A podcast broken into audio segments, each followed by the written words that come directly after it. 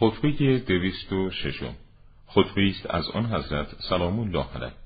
زمانی فرمود که شنیده بود گروهی از یارانش اهل شام را در روزهای جنگ سفین دشنام می‌دادند. من ناراحت می‌شوم از اینکه شما مردمی ناسزاگو باشید. ولی اگر شما کردارهای آنان را توصیف کنید و حالاتشان را به یاد بیاورید در سخن گفتن راه راست را انتخاب کنید و برای معذور شدن شما کاری رساتر و صحیحتر را انجام دهید. به جای ناسزا گفتن با خدا چنین نیایش کنید.